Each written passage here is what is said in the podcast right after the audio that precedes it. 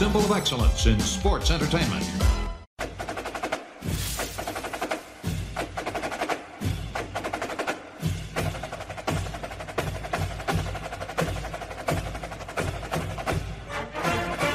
Hey, hey, it's Conrad Thompson, and you're listening to Grillin' JR with the voice of wrestling, Mr. Jim Ross. Jim, how are you, man? I'm pretty good, Conrad. How you doing, buddy? Man, better than I deserve. Excited to be here with you today. Well, thank you. It's good to see you. I don't get to see as much as I'd like to. I know, man. We uh we got to get the band together again. It's been a long time since you and I got to hang out in real real life and kick back a few clear ones, as Mean Gene used to say. But it's going to happen sooner rather than later. And in the meantime, we get to talk about some old wrestling. And today is going to be a doozy. Maybe the best ever war games, certainly the last Wrestle War pay per view from May of 1992, Wrestle War 92. We've got this War Games main event. People are still talking about Jim with the Dangerous Alliance taking on Sting Squadron.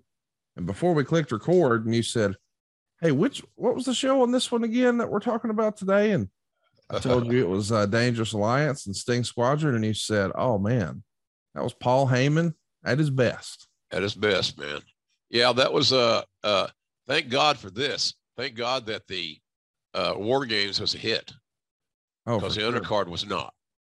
No, the undercard is uh a little less than, but boy, that main event really made up for it. Um, we looked at the previous WCW pay per view, Super Brawl 2, back in February. And of course, that's where Sting won the WCW championship from Lex Luger. It wound up being Luger's final WCW appearance of that run. So let's pick up where we left off there. Throughout March of 92, there's lots of unwanted eyeballs on the wrestling industry as a whole. Of course, this is due to the steroid scandal and now the supposed ring boy scandal in the WWF. And there's just heavy national media coverage in newspapers and on TV.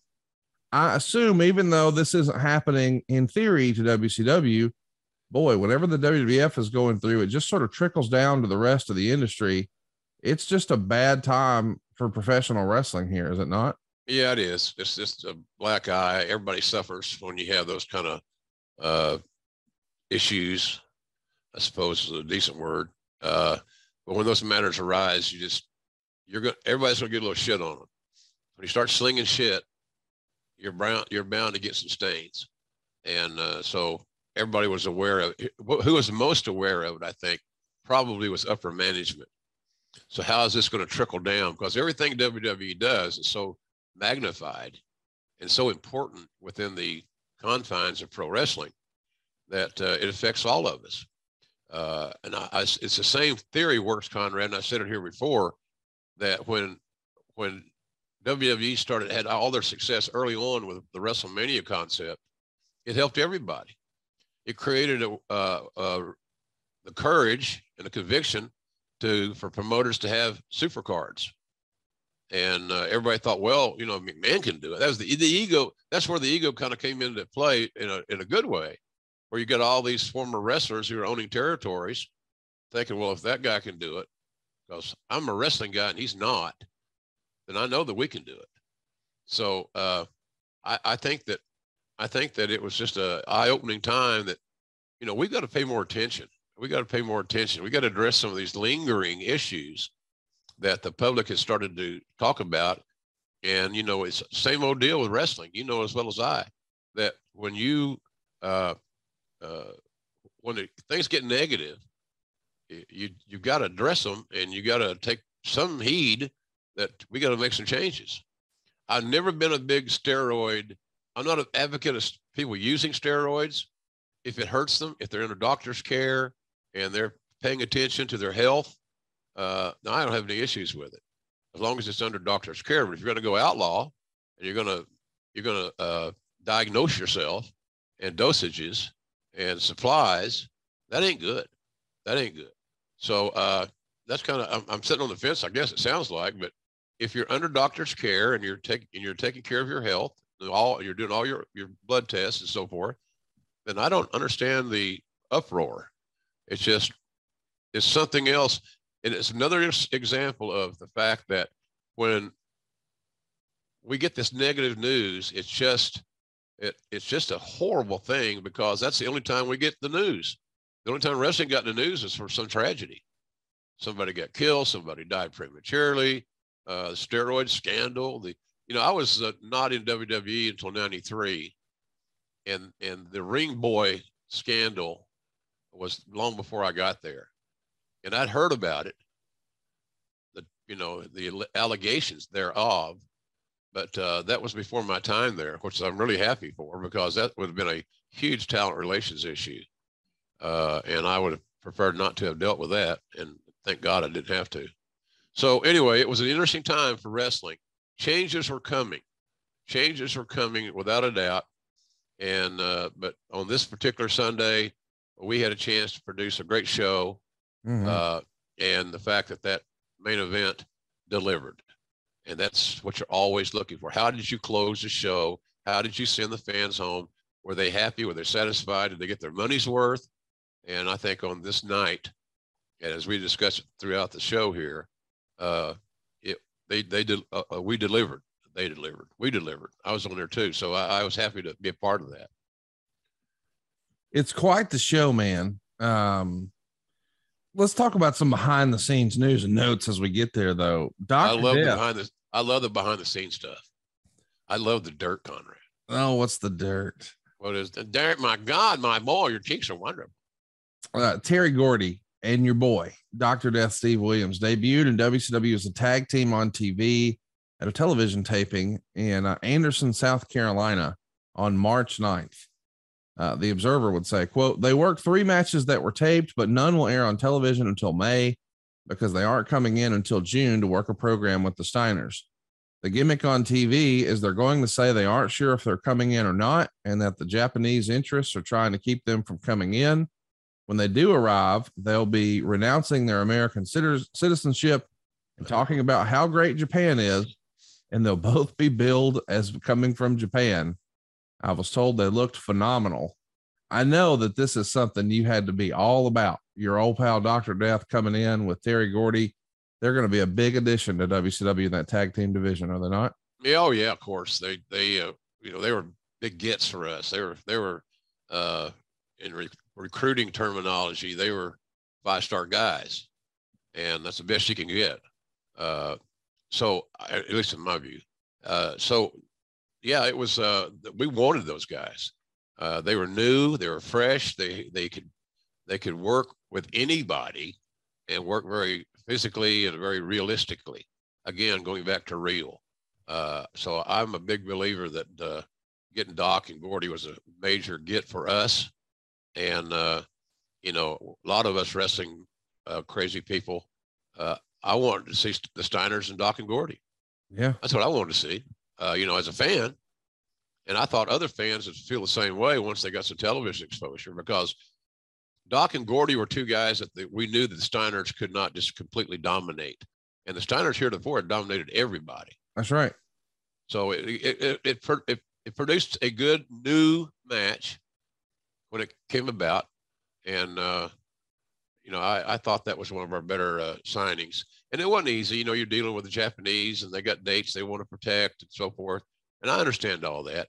You never want to get into a situation where you're you're creating a negative cash flow for your talents who have arrangements like that. You want them to make all the money that they can, uh, as best as they can, uh, and uh, and do it in a in a timely fashion. But it takes a lot of communication and sometimes communicate communicating with that office in New Japan or All Japan uh, was daunting. So let's talk about some other news and notes here. Wayne Coulter, who I guess worked in public relations, is fired. Right. Uh, I don't really know anything about Wayne. What can you tell us about his his lot in life with WCW? What happened with his firing? It's pretty rare that you hear about somebody in that sort of position getting canned. Yeah, I don't know exactly the political reasons behind the scenes that caused uh, Wayne Coulter to get canned. Uh, he was a, you know, he's a guy that uh, if the talents had appearances, he'd go out with them. You know, out with them meaning he'd accompany them to the event. Uh, he he booked. Uh, I know. I think he helped booked us book us on uh, Family Feud. When my little group was on Family Feud, Wayne Coulter was the guy that was with us, escorting us and taking care of the details. Uh, he was kind of a busybody, but you know, I don't. We all are to a certain degree, I guess. But I don't know why why he got canned. He he he was a little polarizing, to be honest with you. And and and he was in a tough spot because most often talents don't understand. You know, get your get your ass in the hotel lobby on time. Let's go. And uh, sometimes he would push the button a little bit there and offending talent. You know that they were they're tired, they're wore out, and so forth. But uh, Wayne did a decent job, no doubt about that. You know, I I, I worked with him a lot. So the Freebirds are going to give a 30 minute seven song concert after the Atlanta Hawks basketball game on March 7th at the Omni. It was well received, particularly because the band was real strong. This is not something that I even ever heard about. The idea that Michael Hayes was doing a concert at the Omni after the Hawks. what in the world? Yeah. What can you tell us about this? Well, it was just a you know local. Michael had Michael's always an abundance of ideas, creative ideas.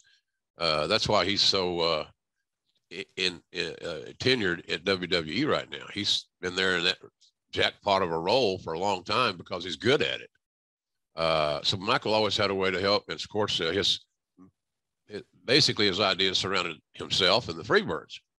Uh, you know, and ain't nothing like going to seeing Buddy Roberts and Terry Gordy lip sync you and I could have done that, you know. Uh, so uh, it was just a most promotional idea to, to give it a shot and, and add a little extra sauce to the uh, to the to the brisket in Atlanta. And uh, I don't think I went to that. I can't remember. I might have, but I, I don't recall it. I remember us doing it. I remember being Michael's idea, and uh, but it, it worked out better than most people anticipated. It's reported in the Observer that Jake Roberts was backstage during the center stage taping on March 18th. Do you remember what those discussions were like? You know, we know that ultimately Jake's going to wind up coming in the WCW. His last WWF appearance would be a few weeks later at WrestleMania 8.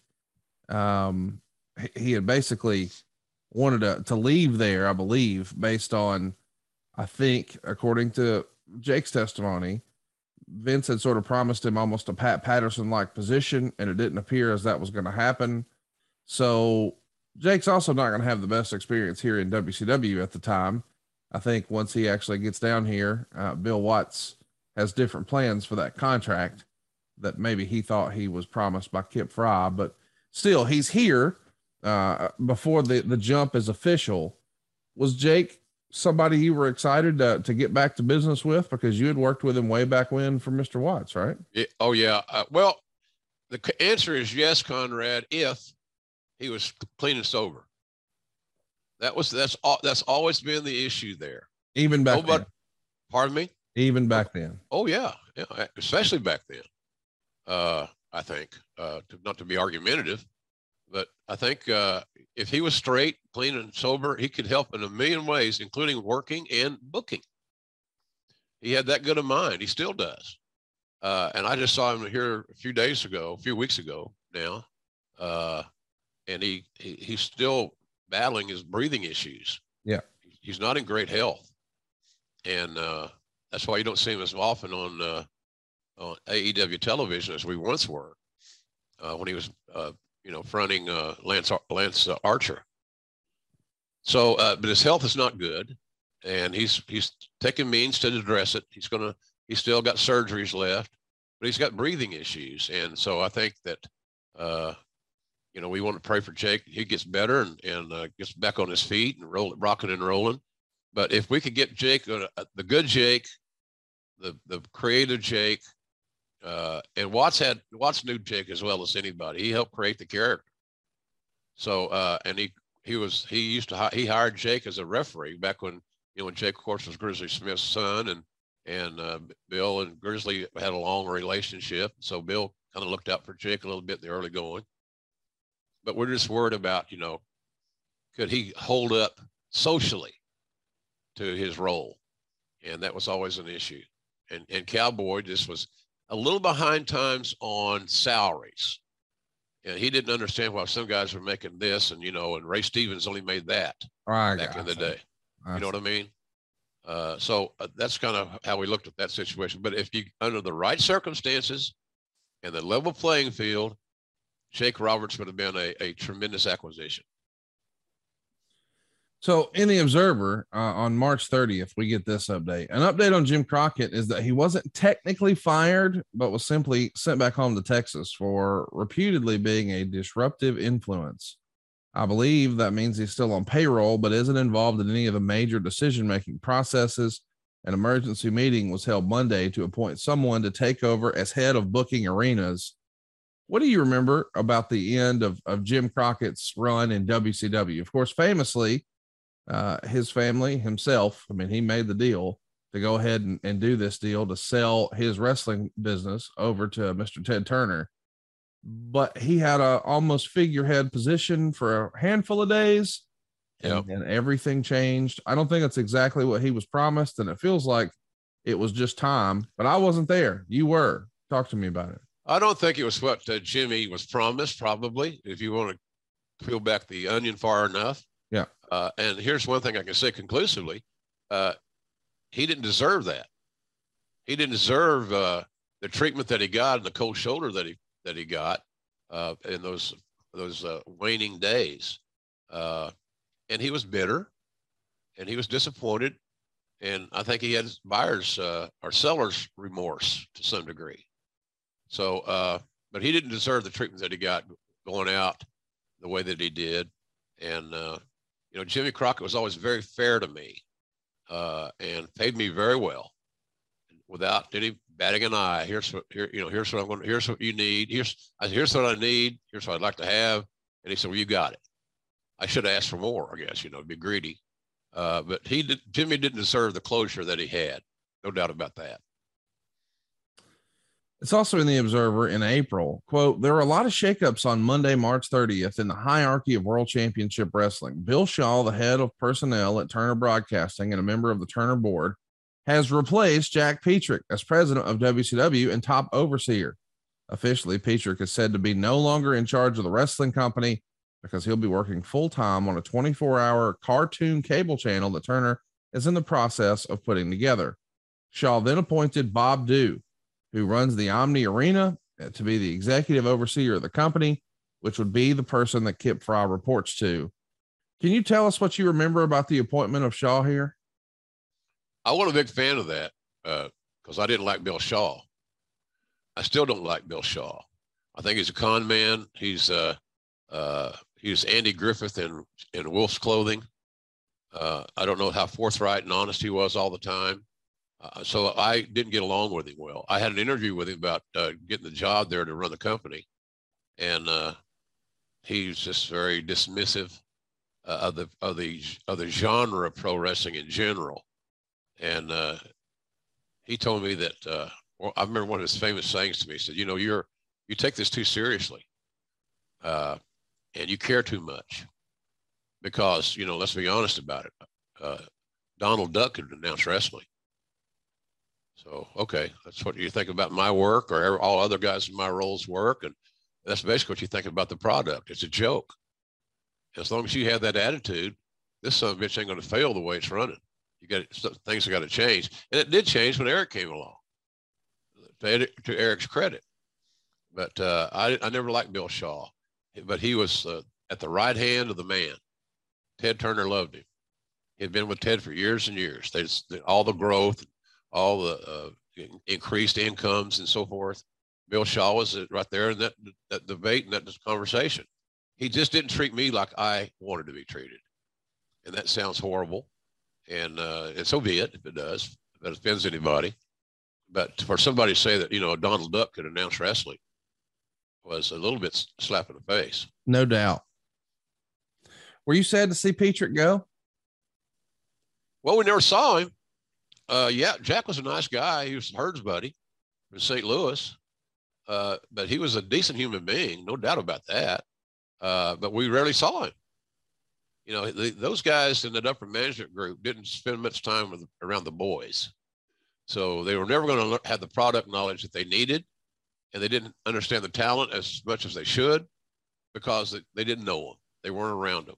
They didn't know their customers. They didn't know their clients. And uh, that's not a good that's not a good formula for success for any, anybody in those roles. Did you have any interaction with Bob Dhue at all? Oh yeah, yeah. Bob Dhue was a party guy. Bob Dhue, if you couldn't find him in his office, you knew where he was. He was either having a happy hour or playing golf. And uh, you know, he he was managing the Omni, just across the parking lot from where we were, and he he was a buddy of uh, uh, Shaw and those guys. Uh, but Bob was a fun guy to be around. He just he had a hard time uh, establishing his uh, priorities. He liked to party, and uh, you know he's his daughter's a great was doing great guns at that time. Laurie Dhue, she was a national news correspondent. Uh, she might have been on, T- on CNN. I'm not sure. Probably was at one point, but I know she went on to do bigger bigger things even. So uh, he had a interesting uh, situation there in Atlanta, but he was a party guy, and uh, and he's another one that I don't know how much he knew about the product. He, even though he was managing the building that wrestling ran regularly, doesn't mean you understand the product. Afford Anything talks about how to avoid common pitfalls, how to refine your mental models, and how to think about how to think. Paula, while certainly you can mess up on a million dollars a year, it is far less likely than it is on $30,000 a year. Right. I would meet wonderful people that were struggling with a budget that was super tight. It was 100% you need to make more money. Make smarter choices and build a better life. Afford anything wherever you listen. Let's um let's talk about April 4th. It's the day before WWF presents WrestleMania 8. And we've got the 605 Saturday night TBS show, World Championship Wrestling. It's going to be rebranded as WCW Saturday Night. And all these years later, people are still talking about Saturday night, but this is when it happened uh, 30 years ago. How about that? Yeah. Uh, there's yeah. also a new format to the show. And boy, this isn't always a good change. no. Instead of it just being a strictly wrestling show with interviews and promos related to that, now we have a good portion of the show that's presented like a talk show. Yeah. What do you I think hated of it. that? Hated it. Hated it.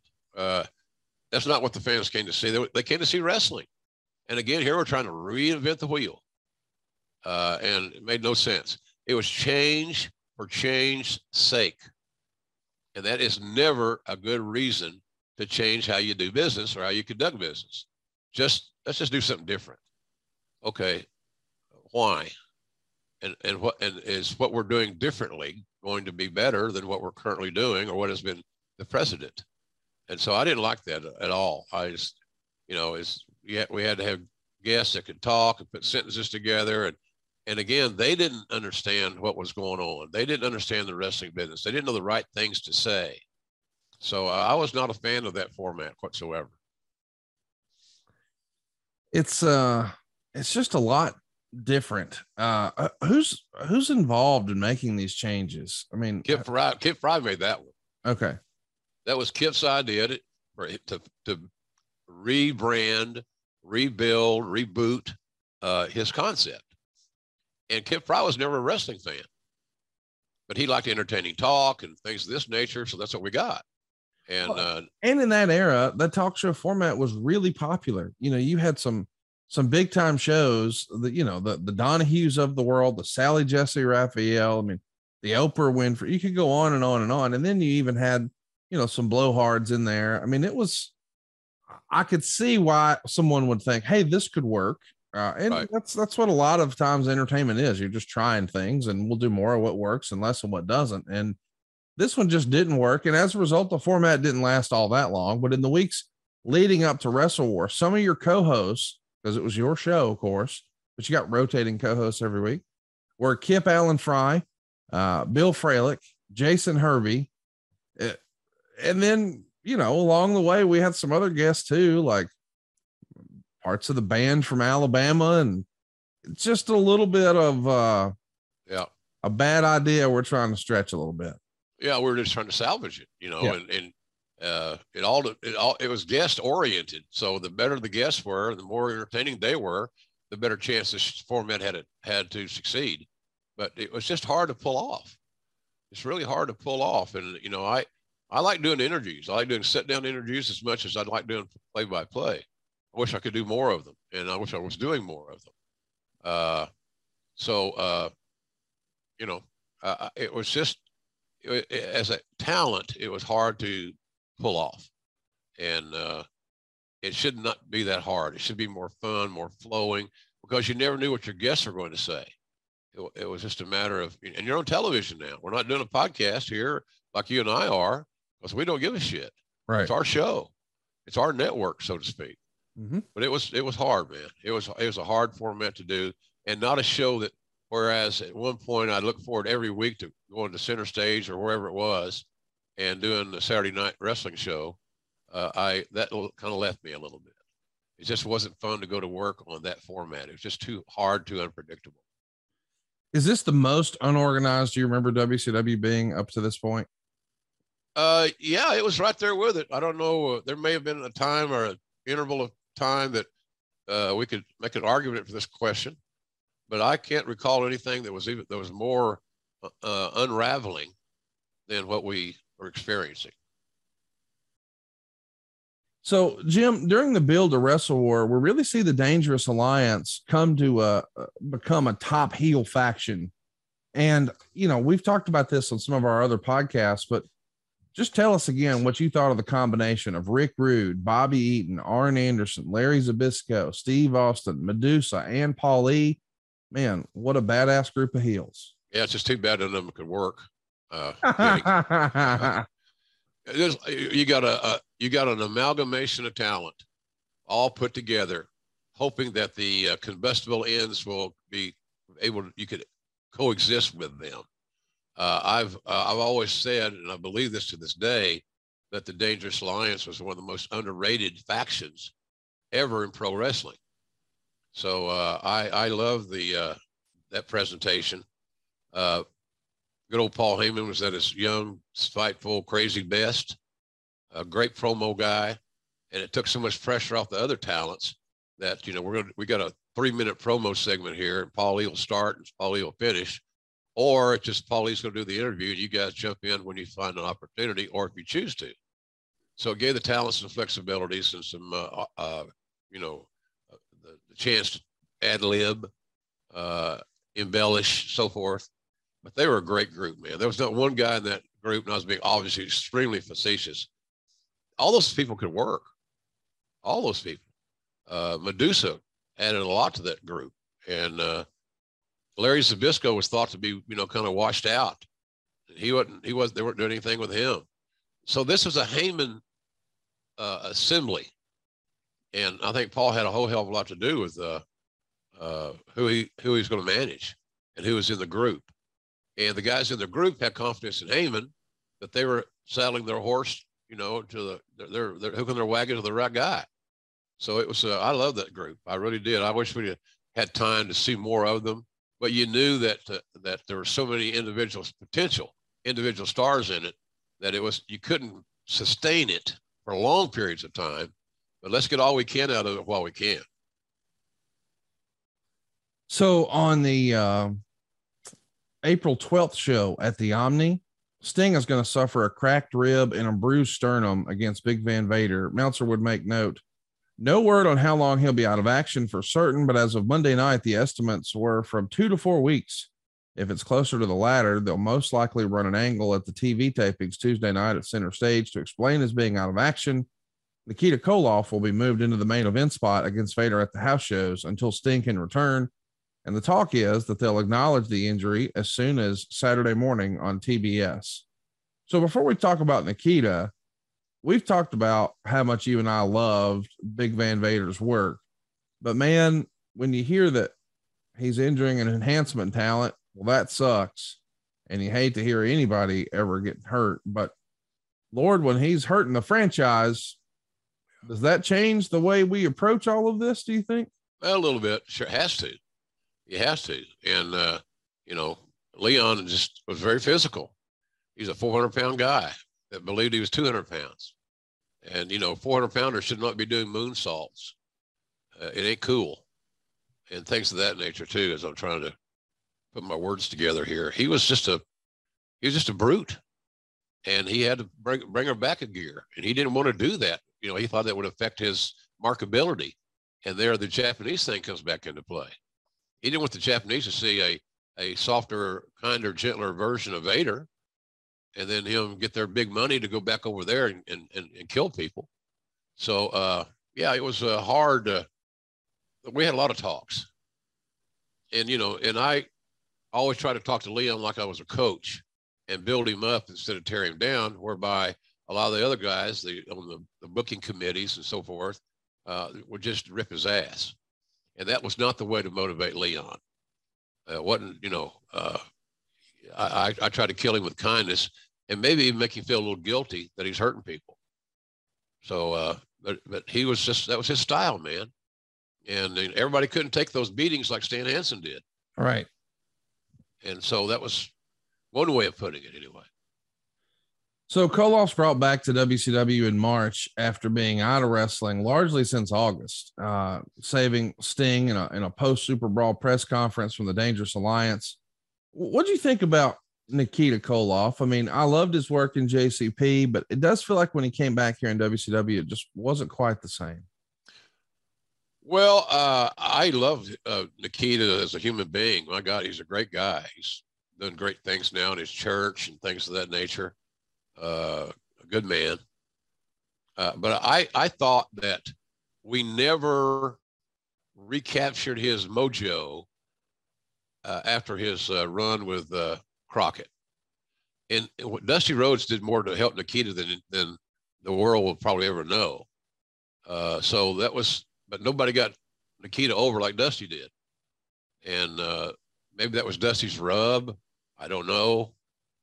But but it just we never recaptured that magic. And I don't you know who you who do you we've got to blame somebody. So I don't know who we're going to blame, but uh, it was just wasn't meant to be at that point in time. And maybe the the bloom was off the rose, as they say. But we didn't do a good job to take responsibility. We didn't do a good job, Conrad, of repackaging Nikita and getting him back over to the near the level that Dusty had him. We didn't do that. We didn't we didn't accomplish that goal. He would unfortunately, of course, have to retire from wrestling later in the year due to a herniated disc in his back. And he's one of the the few people, the rare breed that actually stayed retired. Uh, here's a note from the Observer. As far as the Jake Roberts rumors are concerned, I do know there's been talk, but I don't think there are any deals finalized as of yet. It depends on how his contract situation with the WWF, most likely. Uh, Jim Ross was hinting on the Power Hour about the Snake Watch on the 900 number. Talk to me about this old WCW hotline. Are, are you controlling everything that happens in the weekly slots on the schedule, or other people in charge of that? Uh, do you know what you're going to be talking about? Just talk to me about how that WCW hotline was ran back in the day. I really never understood uh, the organization of the hotline. It, it was kind of a free for all, to be honest with you. Everybody had their day. Nobody knew what the other guy was going to talk about on their days. There was no no uh, production meeting once a week to okay, Jr. You talk about this, and and uh, you know this guy talks about that. It was never that organized. And uh, unlike I know when Gene Okerlund came to WCW, he was a big part of that uh, organizational aspect of the hotline. And, and Gene was motivated because he got a percentage, he got a commission. Uh, I don't know that anybody else on the on the team that was doing the hotline and before Gene came got paid. And I had the, the, we'll never know how much money was made on that 900 number. I know my day was hot, the top day. Uh, I think I was on Saturdays, and uh, you know, uh, one 900 909 9900 and there you go so but it was it was a it was a quasi organized calamity that made money in spite of itself so on april 27th we would see this in the observer kip frey said he's going to have some real improvements and interest in the product during the mid-june to mid-july period when the groups run two pay-per-views and a clash to put that into context, eh, the three month build from Super Brawl to Wrestle War, there are no pay per views and clashes in between. So all the hype is on the weekly TV shows. But then in just a three week period in June, there's going to be a Beach Blast pay per view on June 20th, a Clash of the Champions just two days later on the 22nd, and a Great American Bash on July 12th. So, two pay per views and a Clash inside of three weeks. I don't know why he's bragging about this. This doesn't seem like logical, I don't know, calendar management. It was a way to generate new cash, cash flow. So, you know, it's hard to believe or to understand that we needed the money and the, the, the company, the division needed the money to help meet payroll. And, you know, we're losing, we're bleeding money.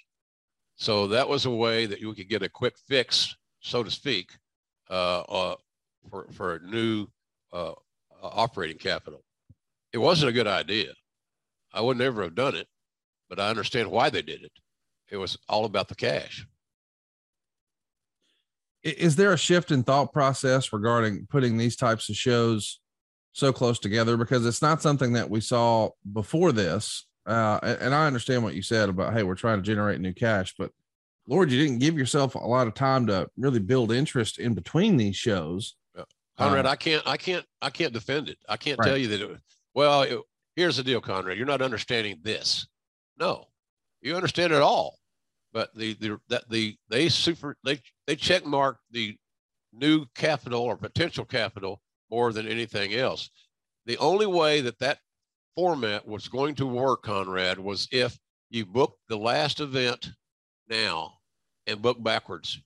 So you're building to something that fans can anticipate, whether it be the Great American Bash or whatever. But that takes a combined team effort as far as creative was concerned. And that was not always the case, as you and I know, we've talked about many times here. The dysfunctional WCW was not a fun place to be, but it was a job. Let's um let's talk about Cowboy for a minute here. Is this around the same time where you start hearing, hey man, maybe Bill's coming to work, or how do you first hear that, hey, that might be a real possibility? Hey, I didn't know Cowboy was coming to Atlanta until he got there. He didn't run it by he didn't run it by me, or what do you think? Or here's what I'm thinking. Uh, you know, now once he got there, uh, he we were joined at the hip, for better or for worse. And sometimes it wasn't for the better. Uh, but I didn't. He kept it. He kept it kayfabe. He didn't tell anybody that I'm aware of, not in my circle. And if anybody would have known, I think maybe I would have been one of the leading contenders for to have that inside information, but I didn't have it. So he got to Atlanta, and, and uh, it was a complete surprise. Everybody, when I said I didn't know he was coming, looked at me like I was a liar. Uh, that's impossible. No, some guys just observed the kayfabe. Watts was told not to say anything about it, and he did. He followed the mandate of the upper management, and that's what we got. So I didn't know he was even coming in. It was a huge surprise to me that Bill came to Atlanta and got more than anything. I, I was surprised that he he had the willingness to get back into pro wrestling because I know when he left it, he was burnt completely out. He was he was uh, burnt ends, as you and I might order at a barbecue restaurant. Let's talk about something else that's going to uh, hit the news. Uh, April, I'm sorry, May 4th. David write this. And the latest in the legal action regarding the WWF, WCW executive president Kip Frey confirmed that the company has filed a lawsuit against Lex Luger for a violation of their contract release agreement. Frey said the wording of Luger's contract and his release, which Frey himself put together, is confidential. However, Frey believes Luger and the WWF have gone way over the boundaries of what was allowable in the release by regularly appearing on WWF television shows even if it is to supposedly promote the WBF TV show rather than the WWF. Luger was under contract with WCW through March of 93 and is working for Titan Sports in the WBF division until he's legally allowed to work in the WWF as a wrestler. Of course, we all know this is a workaround.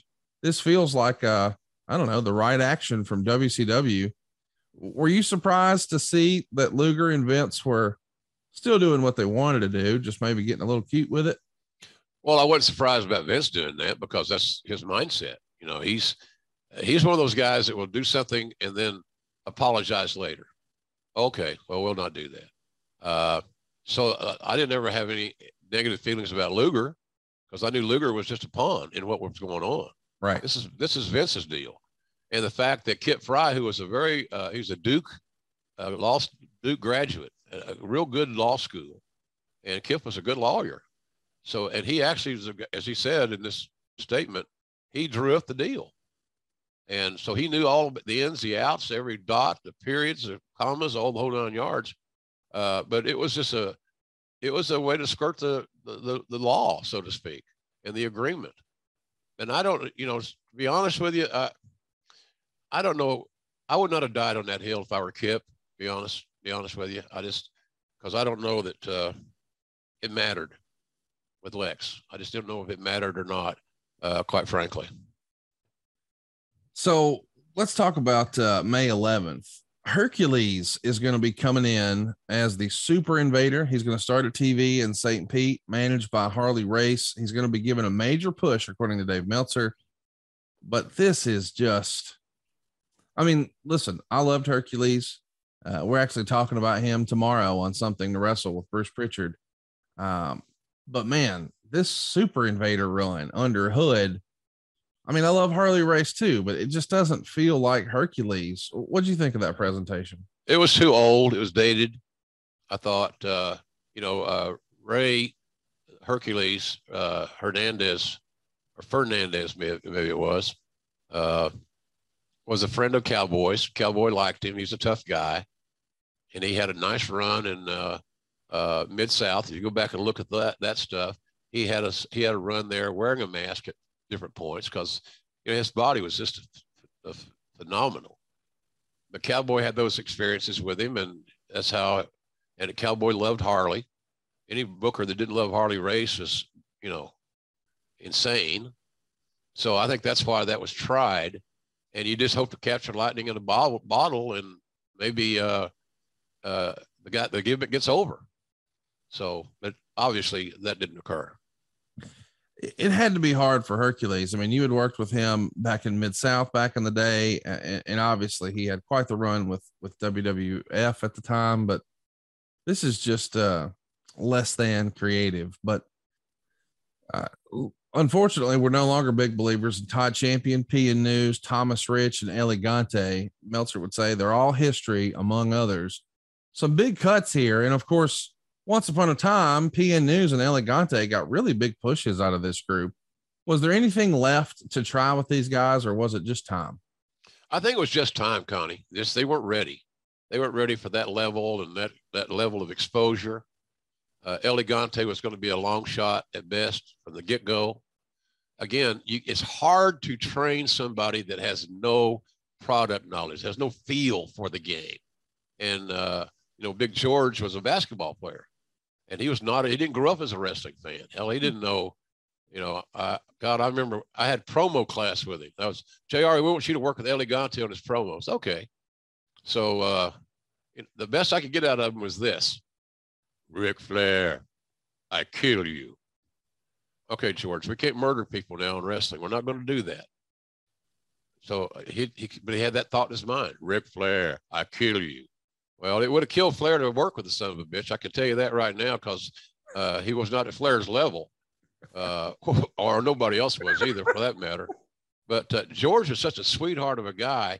He didn't have a mean bone in his body, and right. so to get a, a monster heel that doesn't have a mean bone in his body, it's not a good fit. But I think that we did all we could do uh, because George El Gigante was not getting better.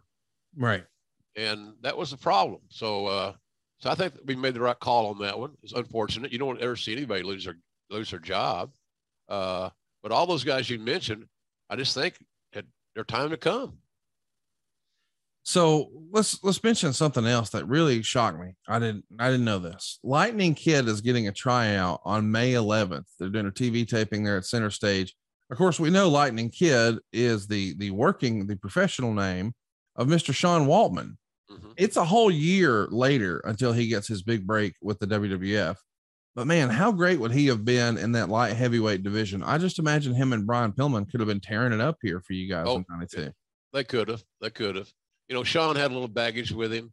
You know, his reputation, whether it deserved or not, to the degree that it was, uh, was a little bit of an issue. But there was never an issue regarding Sean Waltman's ability to, to, to have a match. There was a great match. And you're exactly right. Uh, you know, when you when you bring somebody in, you bring them in with a booking or two in mind of guys they could work with that might help you. And uh, we all knew that you know there's a chance that Sean Waltman and Brian Pillman would be having matches that would be he would be talking about for a long time. Uh, but Sean was always been one of my favorites, and uh, he still is to this very day. You know, I I think the world of him, and he's one of the bright minds in wrestling. You know, I said before when Scott Hall passed away that it's just a damn shame that some company didn't take advantage of Scott's booking acumen and uh, find a spot for him to contribute. Maybe it's just a one talent or two talents or whatever. Uh, uh, but he had a great, a brilliant mind. And I compare, I put Sean Waltman in that same category, Conrad, even to this day. Uh, very, very creative mind that you can't replicate. You either got it or you don't. So May 12th, which is five days before Wrestle War, it's announced that Bill Watts has been hired as the vice president of wrestling operations for WCW, and the Observer would have this to say. In an announcement that came as a big shock to everyone, Turner Broadcasting announced Tuesday morning the hiring of Bill Watts as vice president of wrestling operations. Watts' duties will be to take control of all aspects of the wrestling side of the business, and he will report directly to Bob Dhue. The Wrestling Executive Committee, which is Dusty Rhodes, Jim Barnett, Jim Ross, Tony Schiavone, etc., will all report directly to Watts. Kip Frey's role will become the Vice President of Business Affairs for World Championship Wrestling, with his main duties in the field of marketing, syndication, and media sales. Watts had a Tuesday morning meeting with the executive board and outlined some of his ideas to turn the company's lagging house show business around. What this means for the future is uncertain Watts has a rep for being strong willed and a perfectionist in getting across believable angles in building, developing, and most importantly, getting over new talent. Those are the aspects the company has been deficient at. Expect slow but noticeable changes at the top of the cards, but who and how is hard to predict. On the downside, Watts hasn't been involved day to day in pro wrestling since 1987. And this business is almost another world from the business it was five years ago. There are concepts that worked and drew big money in the past that the reality of the times no longer allows. The business is built on pay per views for the biggest money, but at the same time, the group is still running full house show schedules. And no doubt Watts' primary duty is to turn those house shows around. When Watts was having his financial, uh, his successful house runs, pay per views didn't even exist. Watts also has formidable national competition in Titan Sports something that existed when something that existed when he was running his territory. But for the most part, Titan never drew big money in Watts cities that Watts was still regularly running. So let's just take a time out right there. Dave's painting a picture here that man, the business has just really evolved. And I think ultimately, I think that's where everybody landed. But did you think that coming in? Did you think Watts had what it took to be successful? Or did you think, man, he's been out of the driver's seat for a while? I don't know about this call. Well, I was a little leery. You know, I love Bill. He, Bill got my start in the business, and I'll always be thankful and loyal uh, for that. He recently had a birthday. Uh, the big cowboy's in his 80s now, living there in the Ozarks. Uh, and, you know, we communicate from time to time, more, not as much as I should. And I feel guilty for that, to be totally transparent. Uh, and, but that's the nature of the wrestling business. You know, you get these great people in your life and then, like a lot of things, other aspects of life, you don't communicate with them enough. Uh, you don't uh, interact with them enough. It doesn't take a long call or a, or could be a text or whatever, but communicate with these people that uh, have helped you along the way. Uh, but I was worried about Bill adjusting, and I was worried about him self-destructing because he was hell bent. He was going to be his way or the highway. He's going to pay you what he wants to pay you, or you can leave. It was just no, no, a lot of gray area. The cowboy, and I didn't know how that's this uh, generation of wrestlers were going to react to him. Uh, he could not manage like he did it in Mid South, for example. Uh, he thought he could, but you, you have to change with the times. You know, it's, it's like now. I can tell you that you know uh, AEW has been in business for a little over three years, I think. Uh, yeah, and uh, he you can't manage this group of talent like you did that that WCW talent. It just changes as the generations go along. Kids are raised differently. They have different interests. They have different ways to that they can be communicated with. That they can turn that communication around and something to be productive. So I was a little worried about him adjusting to that and how he was going to communicate with the talents. I never thought, and I told him this, you can't heavy hand these bastards. You can't go in there and, and, and bull your way in because you're the boss. Uh, so, uh, but so that concerned me a little bit. You know, could Bill catch up with the times on that in the aspect of communicating with these this this group of talents, this generation of talents, more specifically? The two lines that Dave wrote about this that I think, man, wind up being pretty prophetic.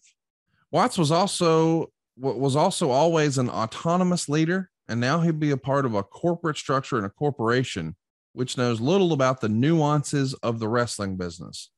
So let's just pause right there. But man, that's telling you a lot about Watts, and it's also telling you a lot about Turner. That Turner corporately doesn't really understand the nuances of the wrestling business. Never did. And that's going to be a tough spot when he's no longer got all the power. He's got to fit in here. But at the same time, Dave's pretty pretty plain about saying these guys don't really know what they're doing. So, in addition to that, he writes this when Watts was producing those television shows, he was either putting together one hour or later two hours of TV per week, which frankly is much easier than trying to put together six hours. So, you're going to crank out three to six times the volume now in a corporate structure.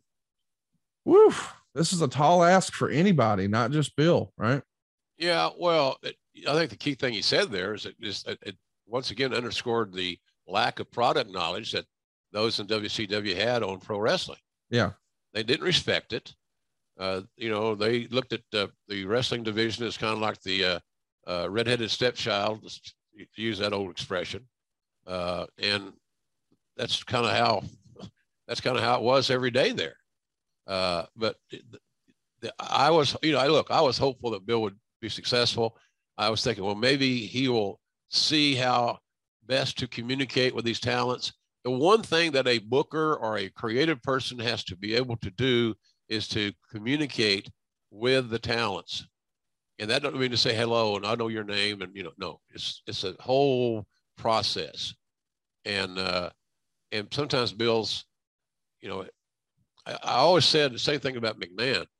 You want to converse with these guys, not confront them because they're, they're alpha males.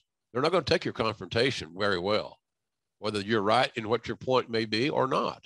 So uh, that was cowboy style. And, you know, you just hope and pray that, well, maybe he will see that he has to change a little bit to get the results that he's desiring. Will he do that?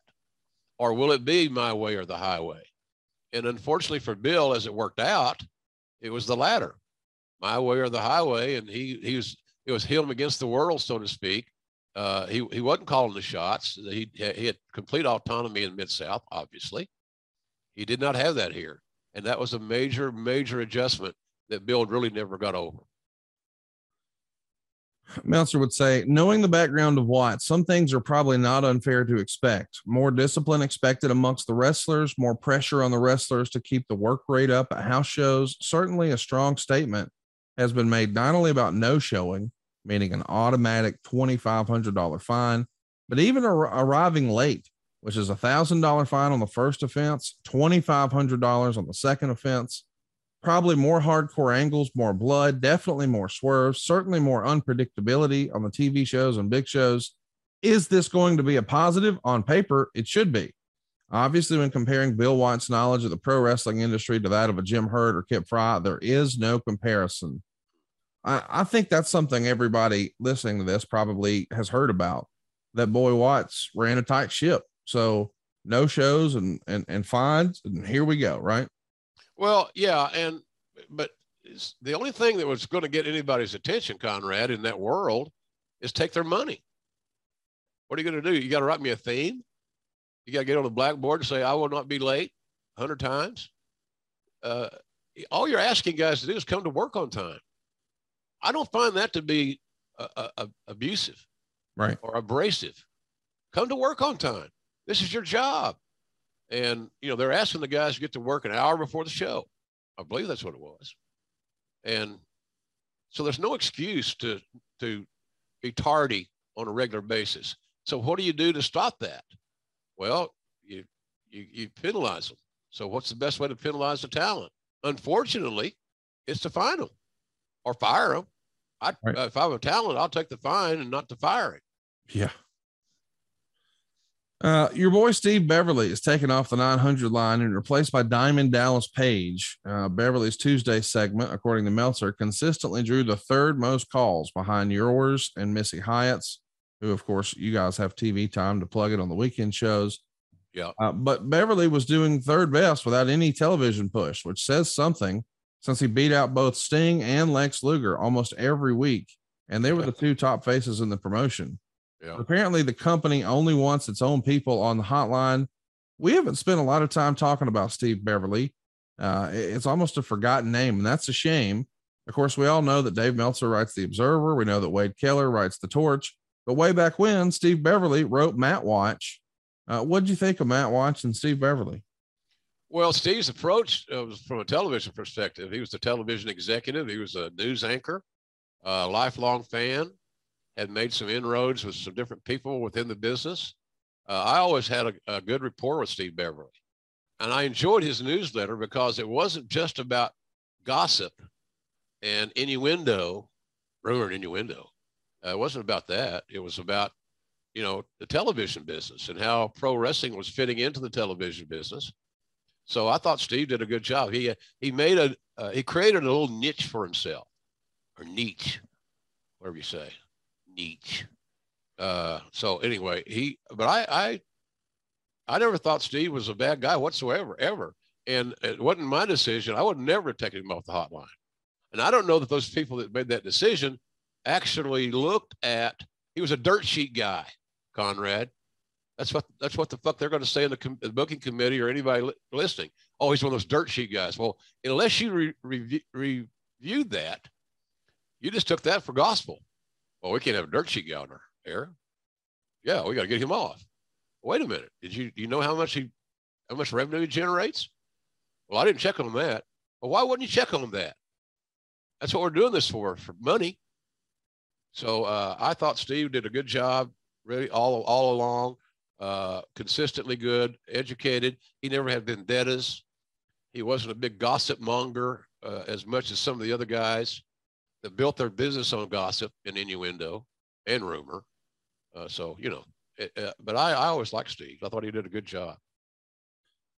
Cable TV ratings are going to show uh, an all time low for May the 9th to May the 11th. Uh, primetime wrestling is a, a dreadful 2.1 which was still better than Saturday night, which was a 2.0. Main event did a 1.9, All American a 1.8, Power Hour a 1.8. But it feels like across the board, these are just record lows. Um, I know that it's been said a lot over the years that, well, you know, wrestling's cyclical. Do you buy into that, Jim, that wrestling's cyclical? I think it probably is like, you know, I think it goes in cycles. Uh, but I don't. I think sometimes it's overstated. That's sometimes the crutch or the excuse given uh, for failed uh, failed uh, creative. It's cyclical. Well, you know, come back around. And and, and uh, wrestling is hard to kill, thank God, because Lord knows in WCW in this period of time we're talking about, we did sure try. It seemed like, uh, but it was a, uh, yeah, it, it's it's cyclical to some degree, Conrad, no doubt about that. But it shouldn't be the excuse that you use for failure. Well, Jim, we're finally here. I can't believe it. We're going to be talking about war games. It went down May 17th, 1992 in Jacksonville, Florida. You ever been to Jacksonville? I have, and I'm here right now. yeah, that was how ironic is that? We're doing a show uh, about this amazing match that happened at the, at the, here in Jacksonville. I've been back to that arena several times, uh, not only just for wrestling. I was there for the UFC here Not too long ago. ago. Yeah. yeah, that was cool. Uh, great hospitality by Dana White and his team. It's amazing you find how many wrestling fans there are, Conrad, when they are able to uh, admit such without feeling embarrassed. And somewhere down the way, pro wrestling will get to that level to where when you say, "Oh yeah, I work in wrestling," or "I'm a fan," or whatever, you won't you won't feel so uh, less than. So I, I've I've enjoyed that. But yeah, Jacksonville was that was Don Curtis, one of the great uh, old timers, friend of Eddie Graham, great tag team wrestler with Mark Lewin back in the day. Uh, he and his wife Dottie ran uh, uh, Jacksonville. It was a weekly town for Florida Championship Wrestling. So it had a great his- history and heritage. And uh, it was always known as kind of a soft market. Uh, but well, that night with that war games, it, it wasn't soft at all. It was blue chew hard. Well, this is uh, going to be quite the turnaround for this show. The undercard was, well, less than awesome. We're about to break it down, but here's what Dave had to say. It was a good show, but it sure didn't look like it was going to be until the last three matches. The first half of the show started out fair. There were matches with no special angles or television build up. While the guys were working harder than usual, none of the matches were anything special. By the fifth match in a row like this, out came Super Invader and Todd Champion in an unscheduled match, which was really bad. Then Richard Morton and Big Josh came out for another unscheduled match, and it looked like a thumbs down all the way. And it almost felt as bad as that 1991 Great American Bash. To make matters worse, it makes the company look disorganized when it has a lineup on the pregame show of an undercard that is almost totally changed once the show begins.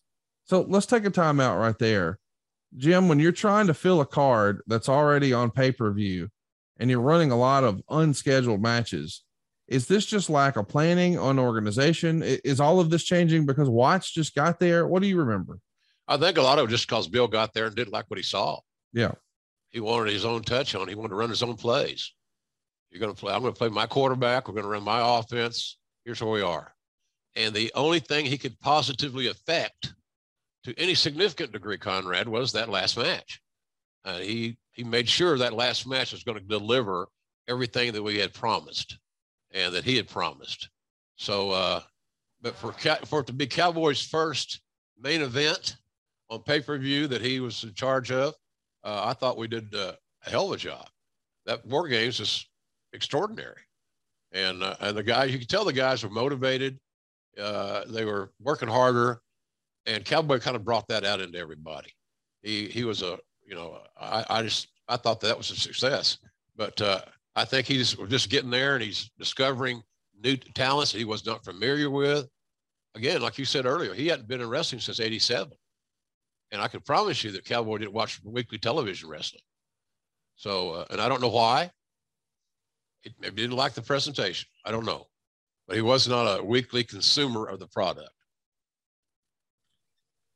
Meltzer would say Wrestle War 92, which drew about 6,000 fans out of an 8,000 capacity to the Jacksonville Coliseum, had a live gate of 72,000, which indicates a paid attendance of about 5,000. The preliminary buy rate figures look extremely low, probably the lowest ever for a WCW pay per view event. This isn't surprising since the card, the card was so poorly organized beforehand and only one match was well promoted. So we've sort of addressed the disorganization and just the, the company in transition, but let's jump into it. You're on the call with Jesse Ventura once again, like the last WCW pay per view. Do you think if if you and Jesse had got to do one of the weekly TV shows together, that you guys could have gelled a lot better instead of just working together? It feels like once every couple of months.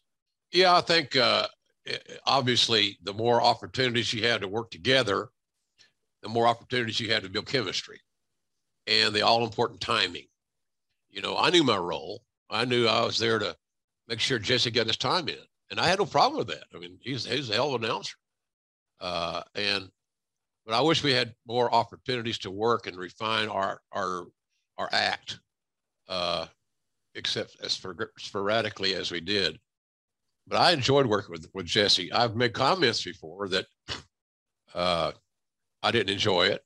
And I was telling the truth at that time. But upon further review, and the older you get, the more mature you try to become, you see that it wasn't always Jesse. It was my attitude sometimes because he was making so much more money than I, and I'm working damn near every day of the week without any exaggeration. And we're seeing Jesse once every few weeks or whatever. And, of course, the word got out what he was earning. Let's see, telephone, telegraph, tell a wrestler.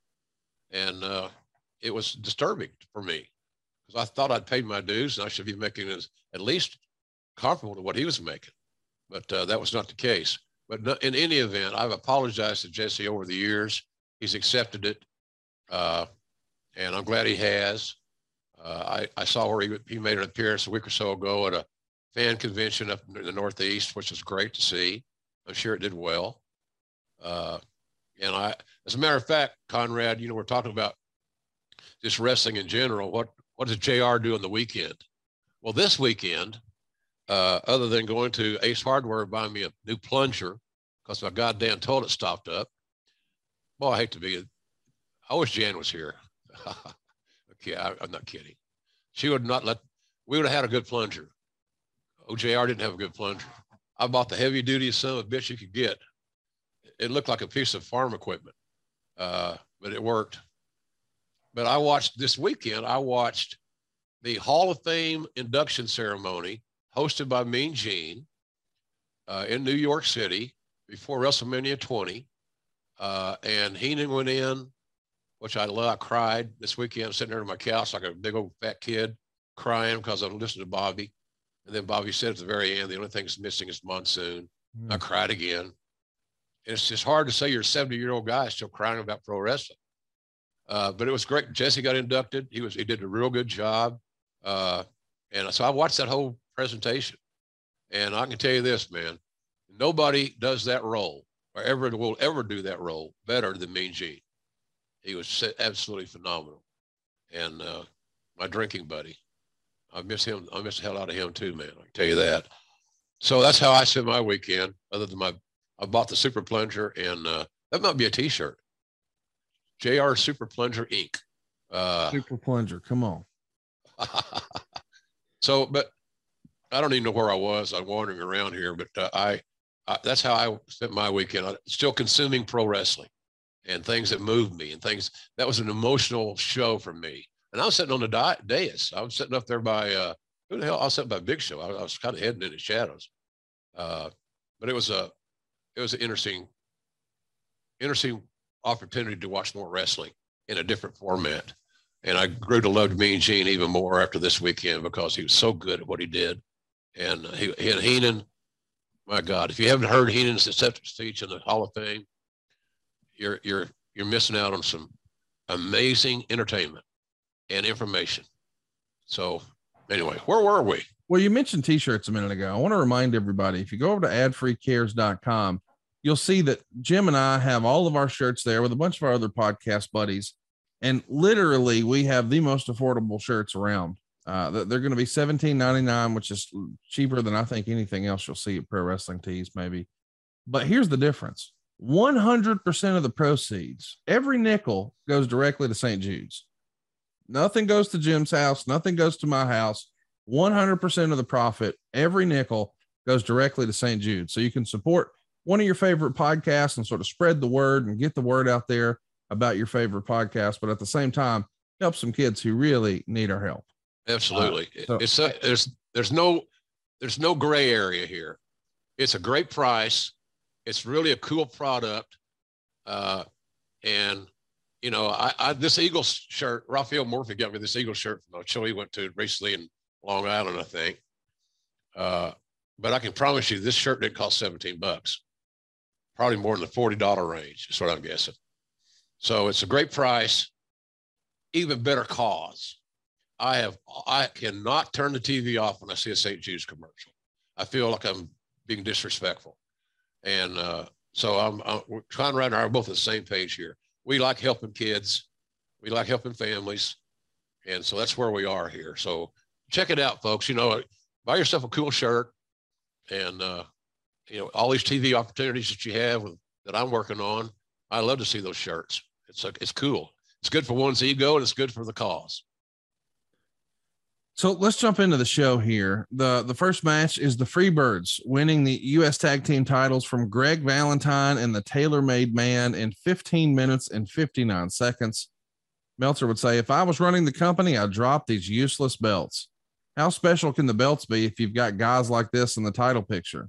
The guys all worked hard, but the only one of the four who still had it in the ring is Taylor, and his credibility has been totally destroyed. Execution and timing wasn't the greatest, but it had a good storyline with all the apparent finishes and saves by partners. This built up on the finale where Garvin had Taylor hooked for the DDT. Valentine came out for yet another save, but Garvin ducked down and backdropped him. Hayes cut off Valentine while Garvin hit the DDT on Taylor for the pin. Star in three quarters. Uh, okay, so Precious is back. It's the Freebirds. Our boy Doot Doot Doot. Uh, Greg Valentine, Terry Taylor. I mean, you got some talented folks in here, but man, I don't know that I'd spend almost 20 minutes on this to start the show. Yeah, a little long, probably a little long. Uh, but as we would find out, it was probably one of the better matches on the show, you know, quite frankly. Uh, a lot of star power, but fans didn't care. Right. There's no momentum going into it. The title is cold or nice. And that's a formula that just could not be overcome. Let's uh let's also mention the next match has two more really talented performers, Johnny B. Bad and Tracy Smothers. Johnny's going to get the win in six minutes and 59 seconds. Meltzer would say, although it was hard for these two to get heat, let alone maintain it, Smothers did a good job in carrying the match. There were some nice moves, particularly Smothers doing a flying elbow drive off the top rope and Bad's impressive sunset flip off the top rope. Bad won with a left hook, star in three quarters. Man, I miss Tracy Smothers. What a what a talented individual Yeah. he was. He could make anyone look good. But we're off to a- an interesting card. It's loaded with names, loaded with talent, but it just doesn't feel like the matches are clicking. Well, there was no buildup. Yeah. There's your deal. That's the, that's a, that's a simple solution to this conundrum. Uh, it was just nobody was hot. There was no momentum rolling into this show. It was just cold as hell. And it, you got to give the talent the credit for going out and trying to work, going out and trying to do the best they can. But uh, nobody was over. And there was, like I said, there was no an- great anticipation for a specific match other than the last one. So Scotty Flamingo's out next, and he's going to pin Marcus Bagwell in seven minutes and eight seconds by reversing a rolling reverse cradle and holding the trunks. Meltzer would say they did a smart opening where they slapped each other and went back and forth like a street fight. Because of Flamingo's lack of size, he's going to need a lot of interview time and strong angles to get himself over because he can't make it on sheer physical presence alone. Fortunately, he's a good interview. He's also different from most younger wrestlers and he doesn't have the spectacular offensive moves, but does have good heel psychology. In most other newcomers, it's the other way around. Star and a half here. Of course, we're talking about Scotty Flamingo. That's the future Raven. Did you think his size was holding him back here in WCW? Not really. I didn't. I thought you know if you can look, I because I I met Dick the Bruiser, and he wasn't a porn star. Uh, I met uh, Dick the Bruiser, and he's five eight. You know, I I when I met Ric Flair for the first time, I thought he was probably six two or six three. He wasn't. He isn't. No. Never was. Never will be. Uh, so no, I didn't think so. I didn't think. To me, that's an excuse. Uh, I understand Dave's logic and can't tell you that I disagree totally with it, but uh, it's an excuse.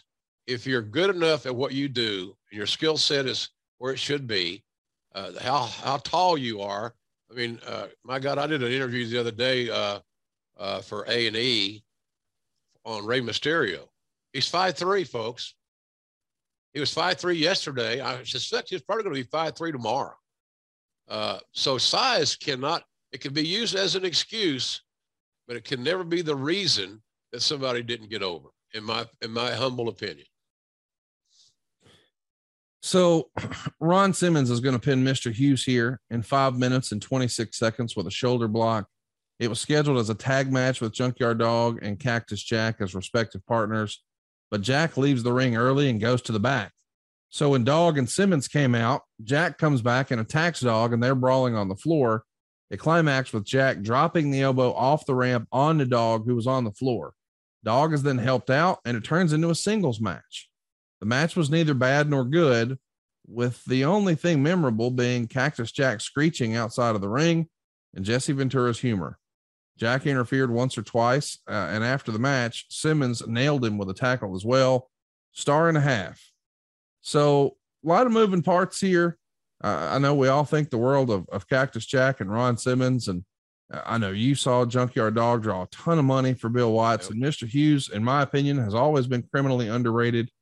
But something about this, it's just not gelling all that awesome. But the guys are still working hard.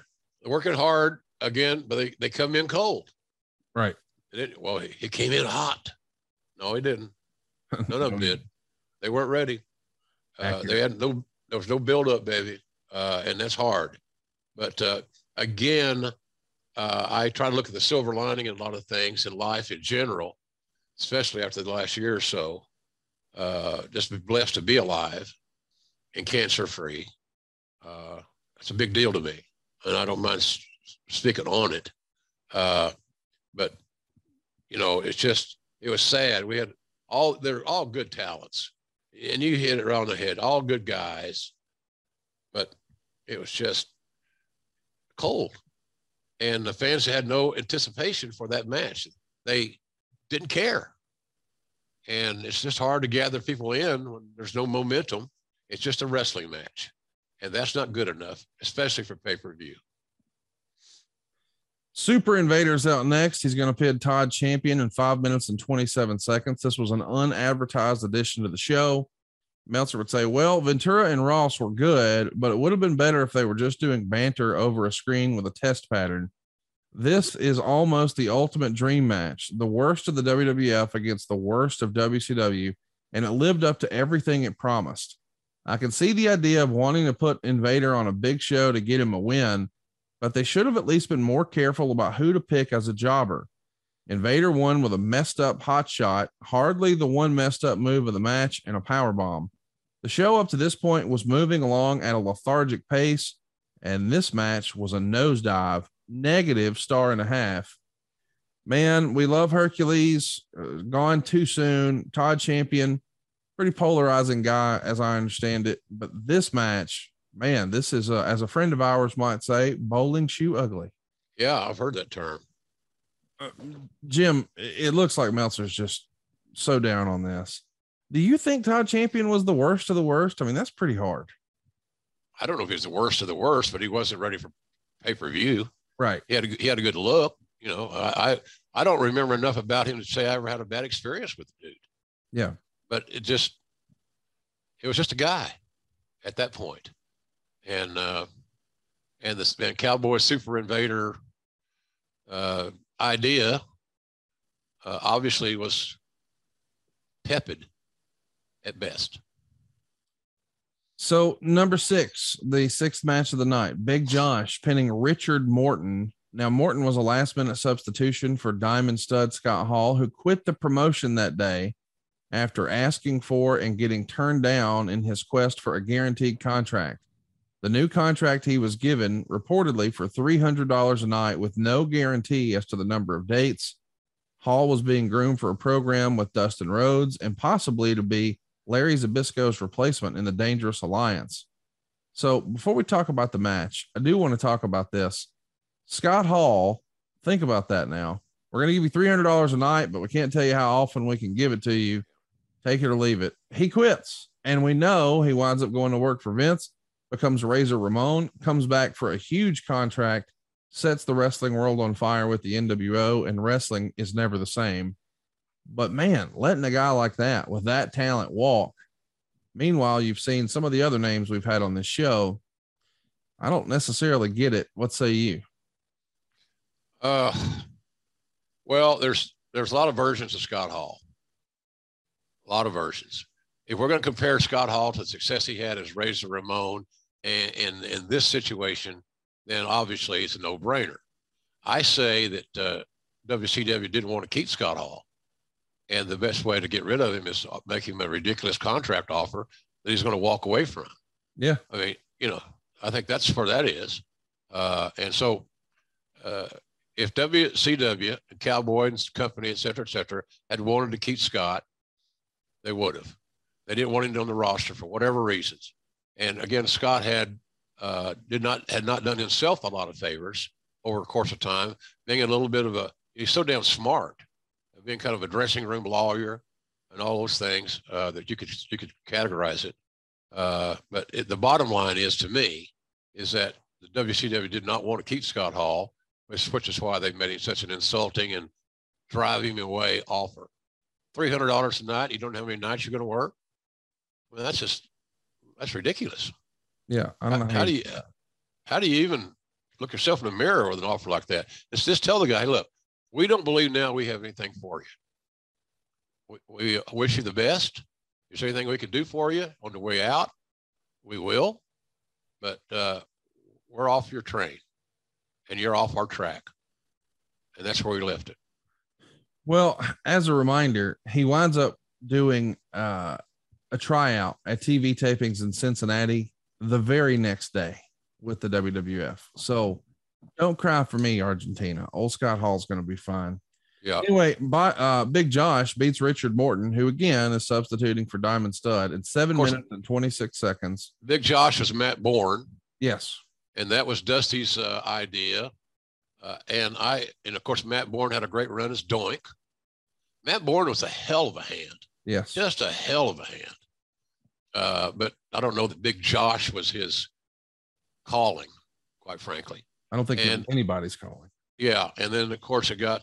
Hey, I remember him coming into the ring with that the bear. Uh, his had a and the bear taking a big shit. The, be- the bear pissed the whole way down the ramp. Oh, is that what he pissed? I knew he had some bowel movement. Yeah. Uh, so whatever. Uh, but it, you know, don't work with animals or children, as the old saying goes. Uh, and and Ricky, of course, is Ricky Morton. Uh, that well, why why we changed it to Richard Morton? For change's sake, Conrad. For fucking change's sake, you got one of the greatest baby faces to ever wrestle in Ricky Morton. And we got to believe we got to change it. For what reason? For change's sake. And I say, for God's sakes, what are we thinking?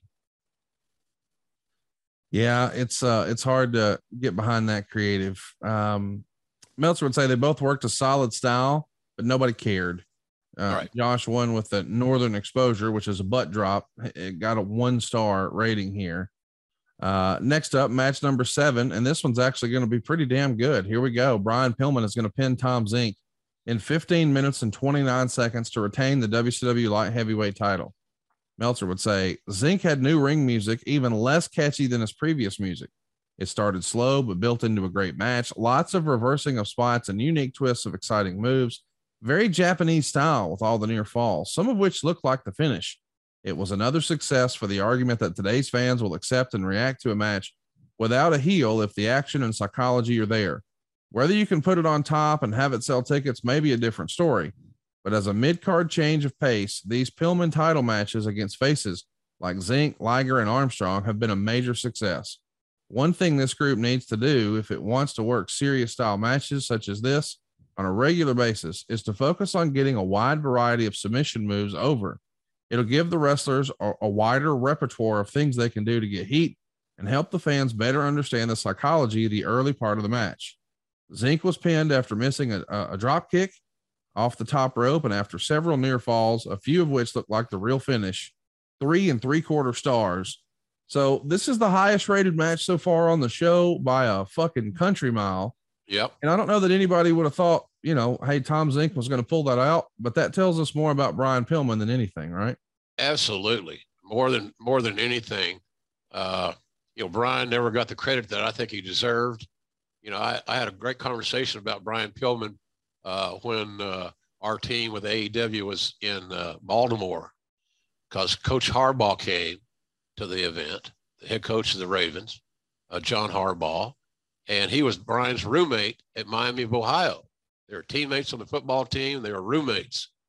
And so uh, uh, I had such an enjoyable and heartwarming conversation about Brian with Coach Harbaugh, who I found out was a hell of a wrestling fan, big time wrestling fan. I mean, he was not just a guy that's passing through to get a, a cameo, he was a fan. And uh, so I, I really enjoyed that opportunity to talk about Brian, always do. But Brian is, was finally starting to maybe get close to getting the credit that he deserved uh, and the money that he thought he earned and he uh, was was was had coming to him. But uh, Brian Pillman was one of the great uh, cruiserweights of all time, in my view. It, it really is a, a precursor to the cruiserweight division here. But man, these guys could really go. They had great chemistry together. It's not all lucha high spots and dives, but really good wrestling building to these hot moves. Brian Pillman just so far ahead of his time, it's not even funny. Go out of your way to see some of his older stuff. Just a Yeah. tremendous talent.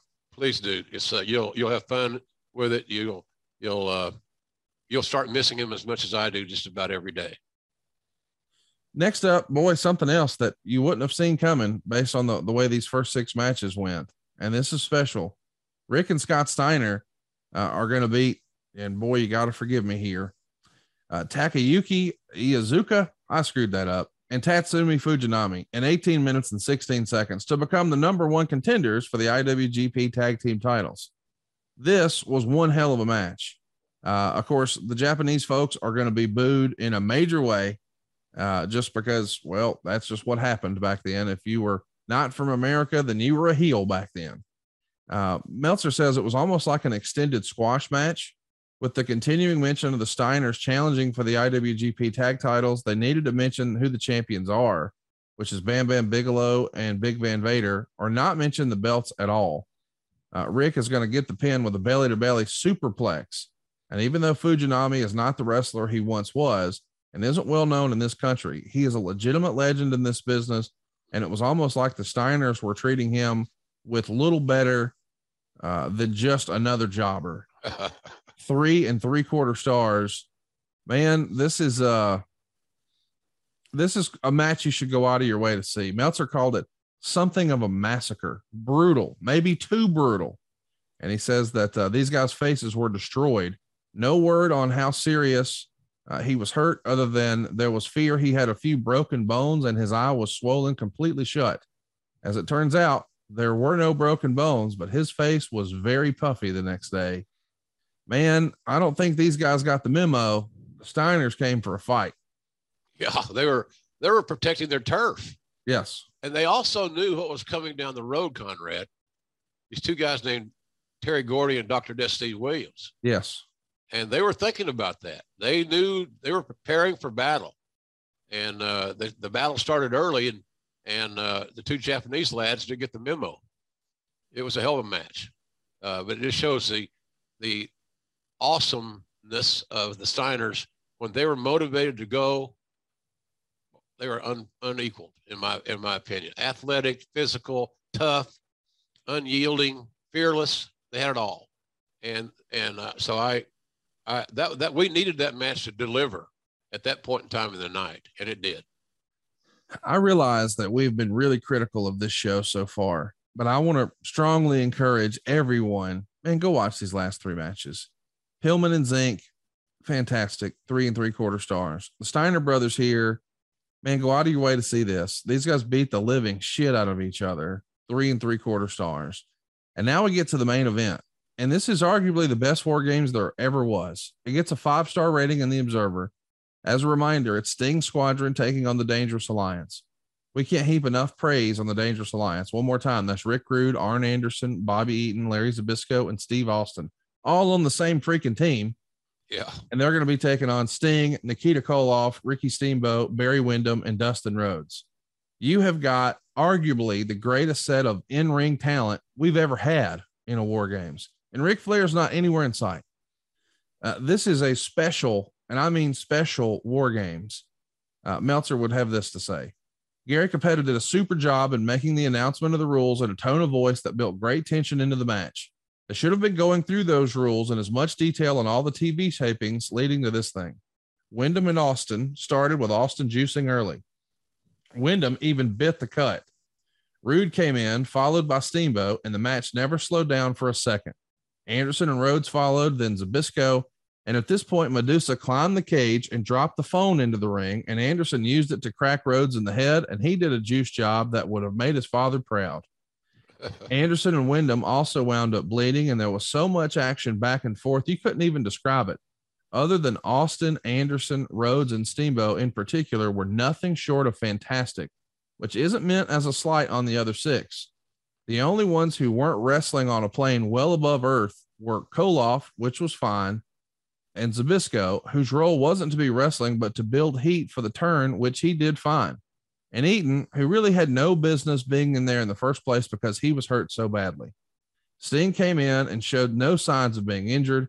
Eaton, who suffered a blown out shoulder at the TV tapings the prior Monday, tried to stay out of action as much as possible while still being involved in the finish. Koloff was the last man, and isn't that perfect planning? For the last several minutes, Zbyszko was undoing the top rope in one of the rings to the to get the metal thing that holds the turnbuckle to the post. I think that's actually called the turnbuckle. He finally undid it and swung it like a baseball bat at Sting. Sting, of course, moved and it hit Eaton in the bad shoulder, and Sting made him submit to an arm lock. After the match, Zbyszko argued with all the remaining members of the alliance and they teased the breakup, but it hasn't materialized yet. Definite match of the year candidate, five stars. These last these last three matches are incredible, but you know, they often say in life it's not how you start, but how you finish. Boy, everybody went home happy in Jacksonville after this one, didn't they? I believe they did. I, I if you're a wrestling fan, how could you not enjoy the the momentum that was built over those last three matches that you mentioned? You know, Brian and Zenk. Uh, it seemed like Brian always got the best out of Tom Zenk, and I think Brian's in, Brian was a little intimidating. Uh, and he, they, you knew when you were going to work with him, he was going to bring his best stuff, and if he had to, he would beat the shit out of you. And so then you got that, and you got the Steiners going into monster mode against uh, uh, Fujinami and company. But uh, golly, this last match, it it followed everything, and it it, it trumped everything. So it was a it was a hell of a way to end the show, I think, uh, because we didn't have such an auspicious start, not a lot of momentum and a lot of cold matches. So uh, I admire that those guys were able to they were able to regather the crowd and and get the crowd focused back on what we were doing, and so the crowd could react accordingly. And so I I, I just thought those guys did a terrific job. It it far exceeded my expectations. And I don't know why I say that because when you look at the, the list of guys in that War Games match, Conrad, my God, it's a Hall of Fame. It's a who's who. Yeah. Uh, So to not have a great one would be a head scratcher, but it was a great one, and no no head scratching was done. It's a fantastic show, uh, especially the last three matches. But this last match is just unbelievable. And it's amazing to me that, as good as it was after this match, the Dangerous Alliance sort of just goes their separate ways. And Arn has said in the past it was some of the incompetent booking of WCW that really hurt the potential of the Dangerous Alliance. But man, if they would have gotten behind this thing and stuck with it, what was the ceiling for that group? Oh, for the group, it was limitless. But I think what Cowboy is probably looking at is that we got too many great talents involved in one entity, Yeah. and we don't have the we don't have the uh, uh, depth that we ideally would like to have. So we need to bust these guys up and make sure that we're getting the mileage out of them. You know, it, it was easy to see that Stone Cold Steve Austin was going to be a major star. You want him basically not, I don't want to say hidden, but do you want him immersed into this group or do you want Austin to have the opportunity to get over as Stone Cold or as Steve Austin, stunning Steve, as it were? So uh, I think that was probably the reason for it. But was there still tread on the tire for the Dangerous Alliance? Oh, God, yeah. But I, if I had to guess on why it was short lived, that would be my assumption. it, to you is this the the greatest war games of all time where does this rank for you i mean obviously everybody remembers the first one and, and in a lot of Yeah. ways it's always hard to to have a sequel beat the original but man this has got to be up there Oh, absolutely. It's in the debate as the best war games ever. Pardon me. Uh, you can't make the, uh, you, you can't argue the fact that it was as good as we any we ever had uh, because of looking back at the card, looking back at what they were presented momentum wise. Uh, those guys killed it. So I would say that I don't know that it was the very best war games, but if it wasn't, I don't know which one was. That's how good it was. Uh, I'm like you, Conrad. The first one was the first one I ever saw. I thought it was just an amazing concept and a great spectacle, and uh, it was really cool. But uh, it was really amazing. It's amazing night. I was so honored to be there to call it. It was, it was a cool match and going back and look at all the guys in it and how they performed, the success some of them had, you can't be shocked because a lot of us that believed in certain talents were at, were actually guessed right, shall we say? The wrestling observer readers gave this a thumbs up with 72% thumbs up and really it's the last three matches that made it i mean the undercard is just the drizzling shits i believe is the wrestling term but I've Boy, heard these- that. These Yeah. last three are unbelievable. Meltzer would report the preliminary buy rate uh, report is that Russ awarded a 0.6 buy rate, which will be the lowest of all time from any major pay per view show from either of the two groups. The Super Brawl show on February 29th, which did, depending upon who you choose to believe, anywhere from a 0.6 to a 1.0, was priced at 24.95. So part of the blame for that show not doing as many buys as the previous WCW events could be blamed on the price. Wrestle War was back down to 1995, but there were even fewer buys than before. So there can be no excuse other than the interest in this product is at an all-time low.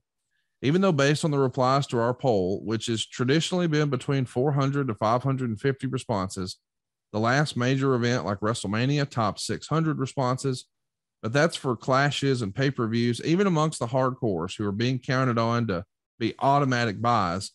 They decided decided to skip this show since the vast majority of fans don't have any idea about many major shows in such a short time. That can't be used in the factor of today's buy rate either, although it certainly could be a factor by the time the bash rolls around. If those figures are correct, it would indicate a $2.2 million gross. So, as good of a show as this is, as great of a main event as this is, man, it's just such a shame that this is perhaps the least purchased pay per view in history up to this point. I hated those to see those numbers uh, after a lot of these shows because it became disheartening. Well, this got one star. This got two stars. This had this was a, uh, a dud. All these things. You, you get tired of hearing that shit. So you say, "Well, I'll do something about it." We tried. We were all trying to do something about it for God's sakes. You know, you, you work your ass off. You're babysitting these guys that are high maintenance oftentimes. You're doing everything you can to get everybody motivated in the right spot. But look, the brand was dead. Let's be honest about it. The WCW brand at that point in time was dead. And knowing Cowboy Bill Watts as well as I do, he was probably happy that it was because he had only one way to go up. That's true. So uh, it was just, it was just totally disheartening. And you want to go into a show where you could be motivated, excited uh, as a storyteller, as the voice of that brand and all that stuff. But goddamn, man, it was disheartening as heck when you find figure out that, you know, we didn't deliver, or we delivered creatively in that one main event those last three.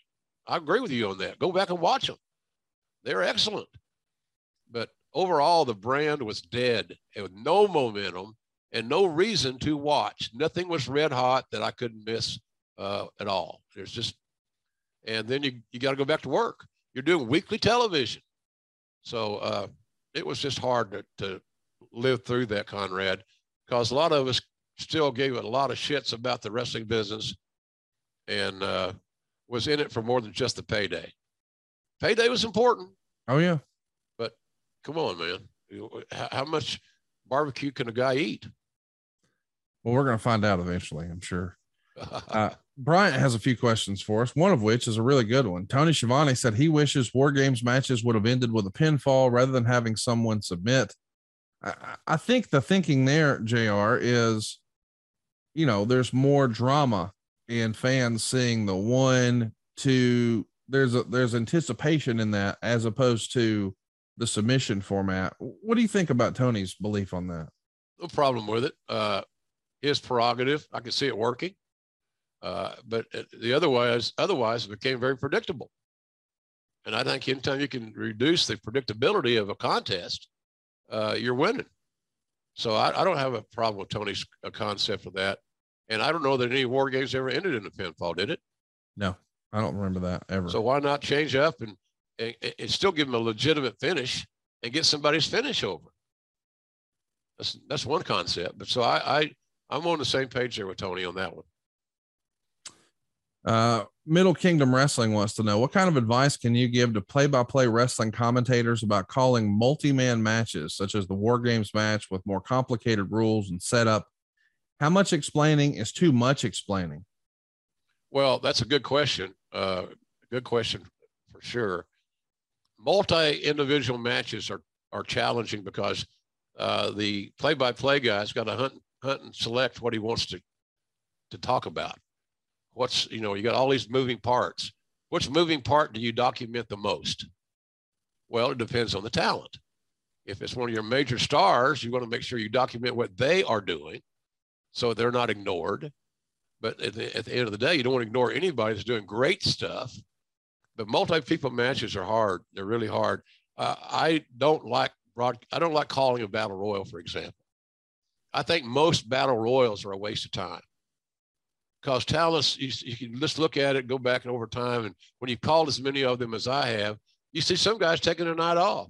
Yeah. They're throwing punches that wouldn't break an egg because they know they're not going over. And they're in a, they're in a cluster of guys in this battle royal thing. So uh, it's hard. It's a good question. I'm really glad this guy asked this question.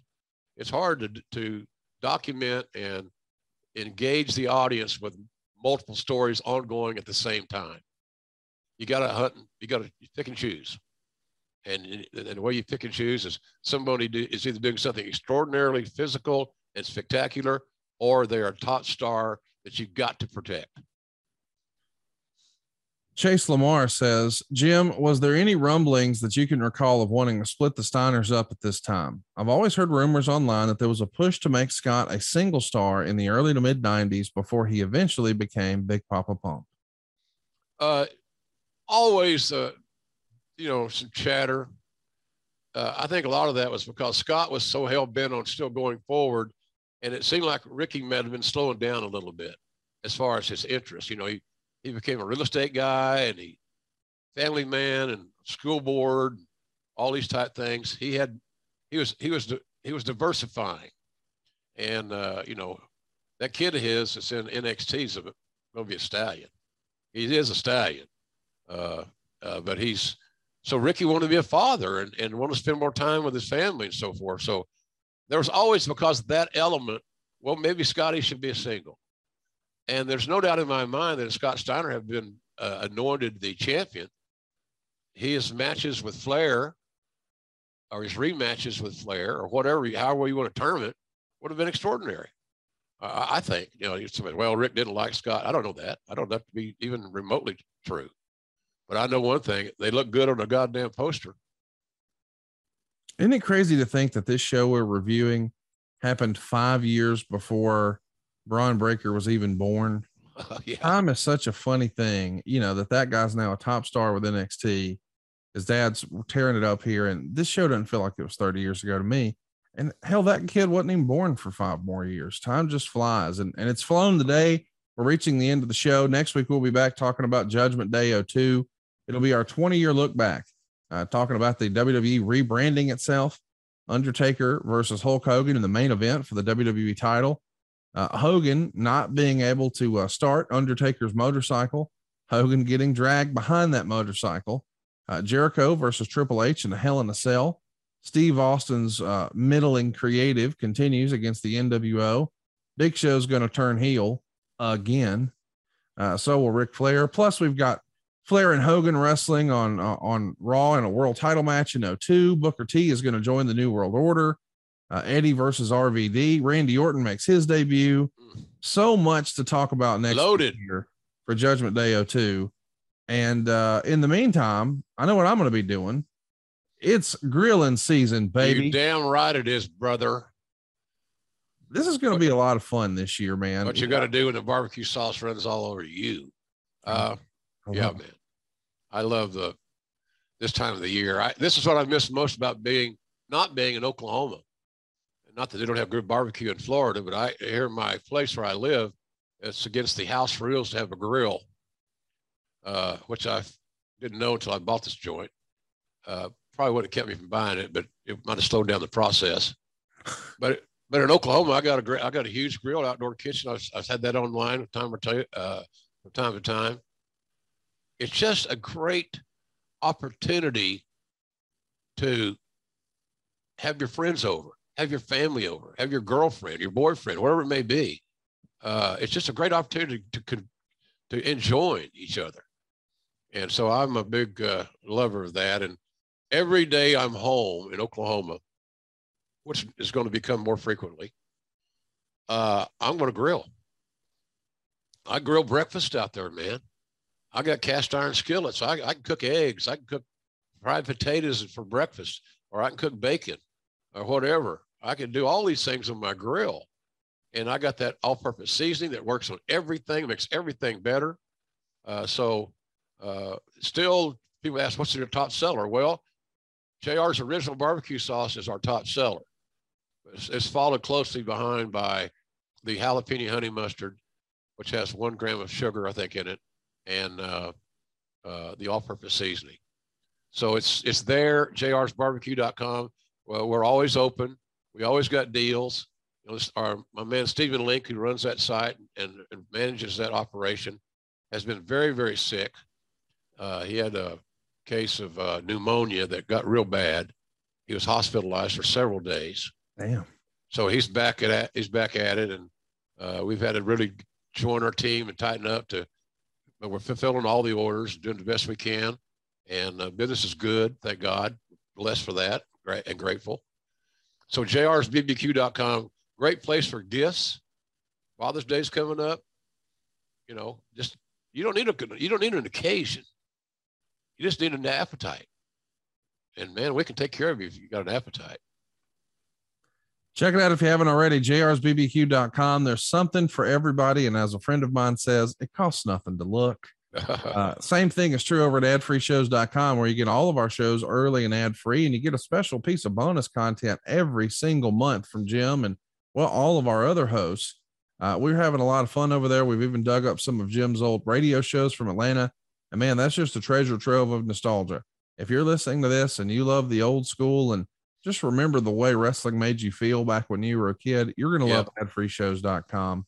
So I encourage you to check it out and be sure to check out Jim each and every Wednesday. Dynamite. Here we go. Man, you're still doing your thing, still the voice of wrestling. I can't wait for Wednesday. I love it life, Conrad. I'm very blessed. I'm healthy enough and uh, I've overcome. You know, I, I took my 22nd uh, radiation treatment in the morning here in Jacksonville. All the treatments were here in Jacksonville. And that night we had uh, our show at Daily's Place. And I had made it a personal challenge for JR to JR that I'm going to be getting that, that last treatment. I'm going to come home and I'm going to shower and I'm getting my fat ass to work. And I was on the air that night because I willed myself to that because I knew that it was going to take a certain amount of health and healing and good luck uh, for all that to work together. And that's how much I love the business. Was I in good shape that night? Should I was 30 days, I came back 30 days early because I didn't want to miss anymore.